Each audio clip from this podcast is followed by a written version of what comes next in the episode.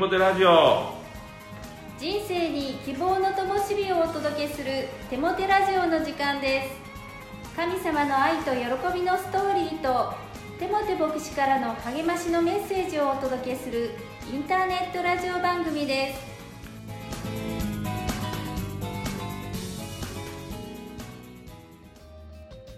皆さんお元気ですねパーソナリティのテモテ牧師こと新谷和重とアシスタントのかなちゃんこと山本かな子です。手本先生今月は何かビッグニュースがあるそうですね。いやそうなんですよ。実はこの「テモテラジオ」の1ヶ月分を CD に録音して皆さんに聞いていただきたいなと思ってるんですね、えネットラジオだと聞けない人もいらっしゃるというようで、え CD 化にしてそして多くの人にプレゼント用として使っていただきたいなと思っています。10月4日の日曜日からお買い求めすることができます。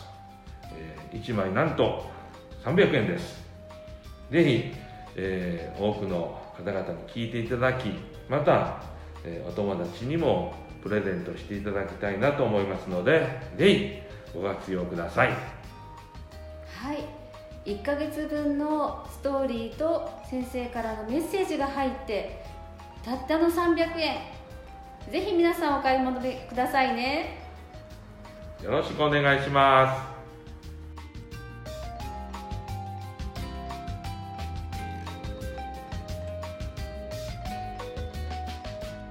早速インタビューしていきたいと思います。今日のゲストは先週に引き続き藤原光恵さんです。藤原光恵さんこんにちは。こんにちは。今日は光恵さんのお仕事についてのお話を伺えるそうです。よろしくお願いします。はい。前回も話をさせていただいたように私はクリスチャンになって若くして亡くなった義理の姉や義理の弟の死が辛く苦しいものでしたけれどもそのことを通して自分の生きる目的がはっきりしました。それは神様によって命与えられた人たちが誰一人例外なく私の人生捨てたもんじゃない幸せだったという思いで命を全うしてもらいたいということです。誰だって幸せな人生を歩みたいと願っているはずですが病気になったり経済的に苦しいことも人間関係で悩むこともいろんな問題が生じることもあると思います。私が十字架の死と復活にあやかって新しい命をいただき立ち上げられたように苦しんでいる方孤独でやるせない方不安でいっぱいな方困っている方々に救いを受け取って希望と元気をもらい困難を乗り越えて幸せを見いだしてほしいと思っています。そんな幸せの橋渡し寄り添う医療と介護を目指し約10年前に高砂に3人のスタッフで訪問看護の事業所を立ち上げました。初めは大きな事業所に圧倒されましたが絶対高砂で一番になるという目標を立てて初めの3年間は休みなく働きました。それはクリスチャン事業主として結果を出し影響力を持ちたかったからです。楽しく生き生きとそれでいて結果を出しているとなるとぬくもりってどんな事業所とか藤原さんって何でいつも幸せそうなん？と関心を持ってくれるかもしれません。おかげさまで高砂の訪問看護ステーションはスタッフ22人利用者さんは1ヶ月に約180人。訪問件数1ヶ月に1300件を超える事業所となりました。今では大阪市にもう一つの訪問看護と加古川市にデイサービスヘルパー事業所ケアマネージャーの事業所も加えて計5事業所になりぬくもりグループは50人を超えるスタッフで医療介護保険サービスだけでなく障害福祉サービスも今年から始め赤ちゃんから高齢者までワンストップで在宅生活を支えています。あなた方は地の塩である。またあなた方は世の光である。と聖書にあります。そのような働きをしたいと思っています。ぬくもりと出会ってよかった。幸せと思っていただけるように3つの理念。愛する信じる成長するを掲げています。もちろんこれからも新しくチャレンジしていきます。私も神様からぬくもりの看護という賜物をいただき皆さんに幸せをお届けしたいと思います。何より私自身もこの仕事をさせていただいてとっても幸せです。はい。三江さんの表情から本当にその幸せが伝わってきます。ありがとうございました。今日は藤原三江さんのお仕事のストーリーをお聞きしました。リスナーの皆さんいかがでしたか？それではテモテ先生に励ましのメッセージを語っていただきましょう。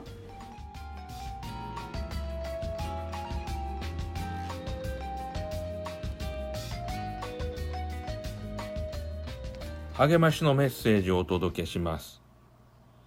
幸せに生きる最大の秘訣。それは気分よく生きられる選択をするということです。基本的に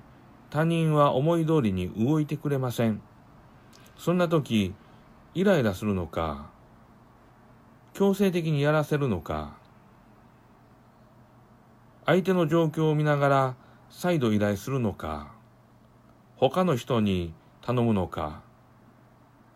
それとも自分でしてしまうのか、選択肢はいくつかありますね。その中で自分が一番気分よくいられる選択をしてみてはどうでしょうか。自分に起こった出来事でも事実は一つ、解釈は無数ですから、自分が気分よく前向きに生きられる解釈を選ぶ方がいいですよね。イライラしたり、落ち込んだり、自己概念を下げてしまう。そして人のせいにして当たってばかりいる。そんな否定的な解釈を選べば選ぶほど人生は落ち込むばかりです。私たちはどんな状況にいようとも、その状況をどう理解し、どういう行動を起こし、どういう感情を持ちどういうふうに生きるのかそれは全て私たちの選択にかかっていくのですいつも落ち込んでしまうという人は落ち込んでしまうような選択をする習慣が染み込んでいるということです選ぶ考え方選ぶ行動選ぶ言葉選ぶ感情小さい頃から身についた習慣なんですね。ですから、選んでるという感覚はないんです。もう無意識で体がそのように動いてしまうんですね。でも、そういうことも全部習慣であることには間違いはないんです。習慣だとすれば、それは置き換えることができるということをぜひ覚えてください。ある一つの習慣をやめるというのではなく、別の習慣に置き換えるということです。時間はかかるかもしれません。でも、毎日毎日のその習慣の選び替えによって、必ず新しい習慣を身につけることができます。自己概念を高め、気分よく前向きに生きていける、そういう選択をする習慣、そういうものにぜひ置き換えていけば、人生は必ず良くなるはずです。人生は習慣の集大成だと言っていいと思うんですね。幸せにつながる習慣か、幸せにつながらない習慣か、これは私たちにとって非常に大事な問題だと思います。そして、その実例が記されているのが聖書です。聖書にはたくさんのストーリーが書いてます。多くの人々が登場して、幸せにつながる習慣を持っている人逆に不幸につながってしまう習慣を持っている人などいっぱい出てくるんですね聖書を読むことによってどういう習慣が幸せにつながるのかということが分かってきます。習慣は自分のことですからあなた次第でどうにでも変えることができるということを今日確認したいと思います。聖書の言葉互いに嘘を言ってはいけない。あなた方は古い人をその行いと一緒に脱ぎ捨て作り主の形に従って新しくされ真の知識に至る新しい人を来たのである。コロサイ人への手紙3章9から10節お祈りします。神よ、人の振り見て我が振り直せではありませんが、聖書を通して私たちに幸せにつながる習慣と不幸につながる習慣を教えてくださり感謝します。聖書を読み、どうすれば幸せにつながるのか、賢い選択とは何なのかを教えてください。イエスの皆によって祈ります。アーメン。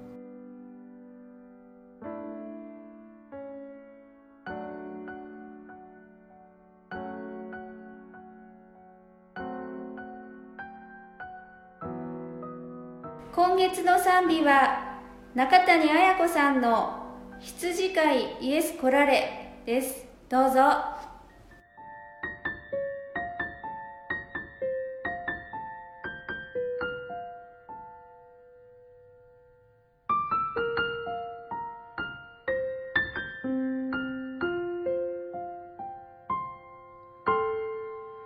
どこ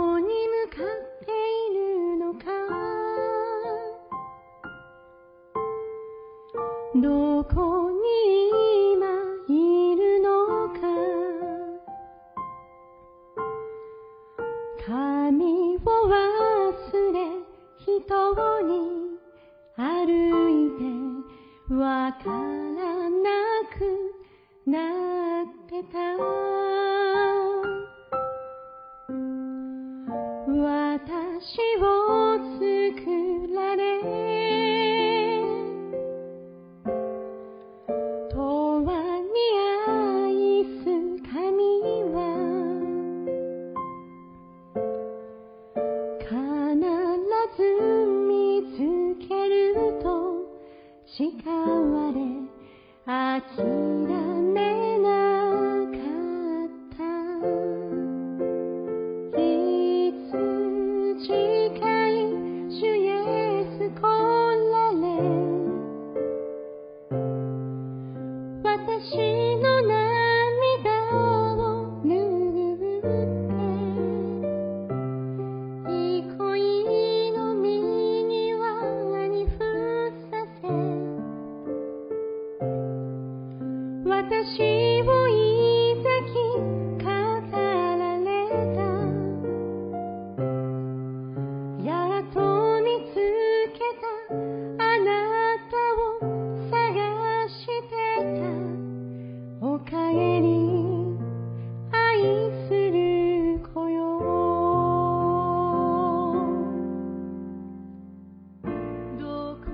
テモテラジオは日本キリスト教団高砂教会のスタジオから